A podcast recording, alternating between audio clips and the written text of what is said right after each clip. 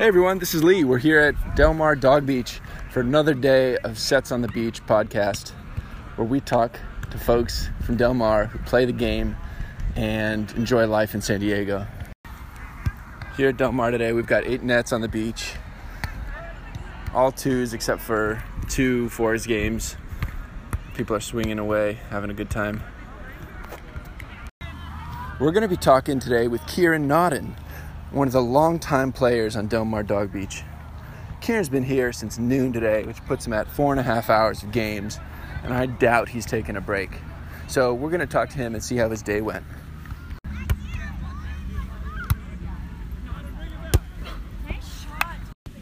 All right, we're sitting here at Lee Tesler's podcast, Sets on the Beach, and I'm here with the other Lee. Lee number 2? Well, we call him that because it's respectful, because it's a higher number. So Lee number 2 is... Okay, you got to earn the higher. He's really the second level, yeah. So I'm Kieran 7, not because there's 7 Kierans. It's just... You've leveled up. I've just been leveling up here. It's all about the coins. Anyway... Take 100 coins. We played some good games of volleyball today. Lee, what was your favorite thing? I'd have to say beating Kieran. When did that happen? Not often. Oh. What was it like? Glorifying. What's Kieran's biggest weakness on the volleyball court? And I want you to be honest so we can learn from this. Kieran's biggest weakness is also his greatest strength. And that is his looks. Think about it. Hey. Oh. I was going to say my handset. But all right. Wow. Sam with the beautiful dig. Actually, yeah, Sam's defense was my favorite part of the day. Does anyone play those hard hits on the ground better than Sam Ricks? No. No one. Into the mic? No one. No one is as good as Sam Ricks at picking up hard-driven balls right off the sand. Lee Tesler is somehow playing with energy despite biking 25 miles this morning. He's a monster. He's a monster. That's why we call him Monster Lee. He might become Lee number 2. He keeps that up. Yeah, he's a triathlete. He bikes, he plays volleyball, and he plays board games. Those are his big 3. Those are his big sports. The SoCal 3. And beer. If we're talking about best all-around players, do you think Iona comes in the conversation? She's definitely one of the best girls at the beach.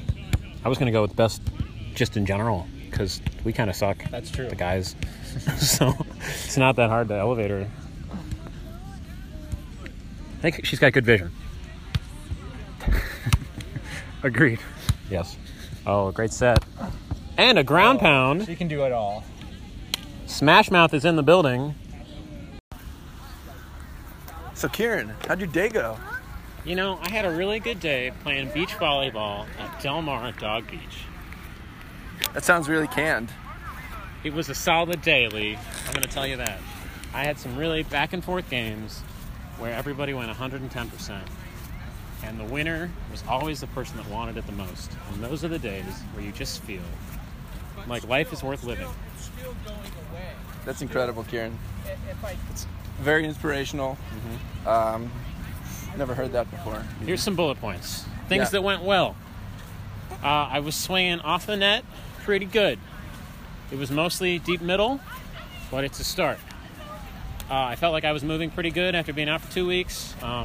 What else went well? My serve receive could have been better, but my defense, especially digging hard-driven balls, I was happy with it. It was a good day for that. Yeah? My setting was good, too.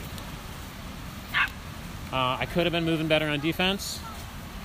I was out of position a little bit. I could have won more of my games, because I didn't win them all. But you can't win them all. That's what they say about games. Tell me about that out of position. How did you adapt? Well, I was watching the great Karch Karai play. He's the Michael Jordan of volleyball. And he's never making moves unless it's on purpose. And sometimes he'll make a move to psych out the defense, but otherwise he's just sat there. He's just sitting in the court, and he never moves first. That's crazy. He's always the second person to move. Is that typical? You know, I think it's something only the really great players do. Your Bernies, you know. That's something Bernie would do. Yeah. He's a great all-time player. That's great. Anything you learned during the day? Anything you had to adjust? I think I was talking a little better by the end of the day. I saw, especially when I have a bad pass, I see better results when I'm calling for the set and somebody's setting me with their back to me. So I think it's really important to be vocal on defense and on offense. I saw a bunch of cute dogs today. Was that distracting? No, I think it helps, honestly. When there's cute dogs nearby on the beach, I think I play harder. There was a Pomeranian. There was a little Chihuahua. I think they were like a pair of terriers. They might have been related. They were some nice-looking dogs. So tell me about your partners. Who did you play with today? Today I played with Rob Furs. I played with Lee Lichtman. I played with Sam Ricks. I played with Iona Lafrano, who I think are four quality people. I really like the way they hold themselves. If I was stuck on a deserted island, I was stranded, and I had to pick four people that would have my back, I think they would all be in contention. It's great to hear. They're all great setters except for Rob. They're great hitters except for Rob. Ouch. Rob and I cannot serve receive for shit, which is kind of ridiculous because he's my CBVA partner. And I like playing with him more than anybody else on earth. But we are so bad together sometimes. Honestly, it's ridiculous. It's because I think we both expect the other person to be the good player on the court. So when there's a middle ball, everyone else, I'm like tense and I'm going for it. When I play with Rob Furs, he's so quick that I'm like, oh, you take it, you know? And yeah. He's like, you take the middle ball. I'm, yeah, right? So I think there's that. We haven't quite figured out our roles yet, you know? Even though we've been playing with each other in a long time. Even though he's your partner. Yeah. And, of course, we've been playing together for years.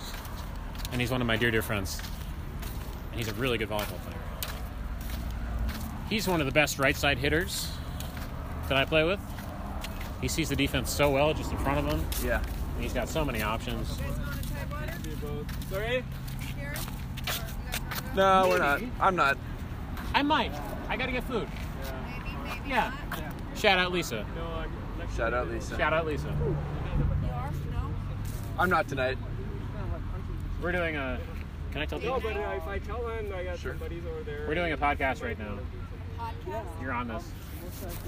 Yeah, every word you just said. Sweet. As an original Del Mar volleyballer, like, how have you seen the group change over the course of history? Obviously, there was the great migration from fours to twos. It started about 2.5 years ago.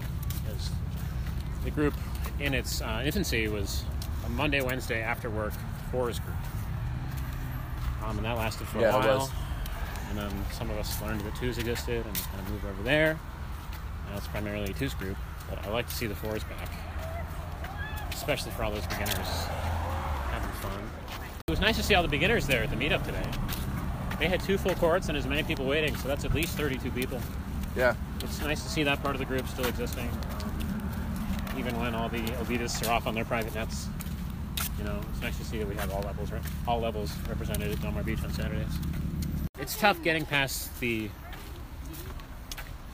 elitist characteristics of volleyball, because when you play 5-on-5 basketball, for example, if we're comparing 2 different sports, if you play 5-on-5 basketball, the weakest players on each team, they can just guard each other and you go send them off in a corner, and it really doesn't affect the quality of the game. Whereas with volleyball, you're really affected by the weakest link on your team. It's really not the strongest player, but it's the weakest player. It only takes one bad player to completely ruin a game of twos or a game of fours. And I think volleyball is constantly a struggle to counteract those exclusionary feelings that you feel when you see somebody that's a different level than you. And, yeah, you know, coupled with, you know, winter staying on, it's easy to forget that, you know, we're here to have fun and spend time in the sun with your friends. So it's a struggle, you know.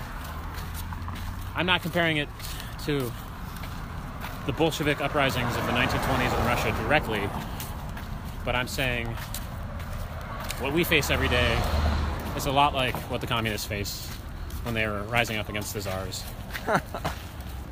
But I'm not comparing them directly. Not directly, let's be clear. Yes. Look at that tiny dog. Oh my gosh. We should have an Instagram account. It's just the cool dogs we see at volleyball every day. Cool dogs at Del Mar Beach. Kieran, it's been a pleasure. This has been great. Thanks for having me on your show.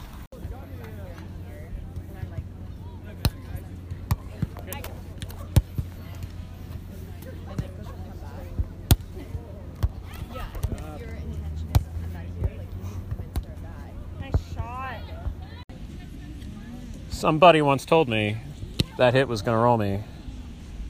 I ain't the sharpest tool in the shed. Looking kinda dumb with a finger and a thumb in the shape of an L on her forehead.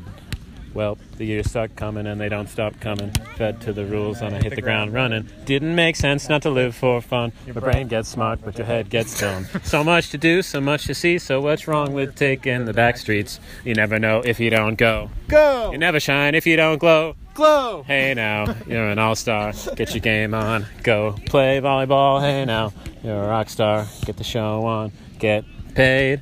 All that glitters is gold. Only shooting stars break the mold.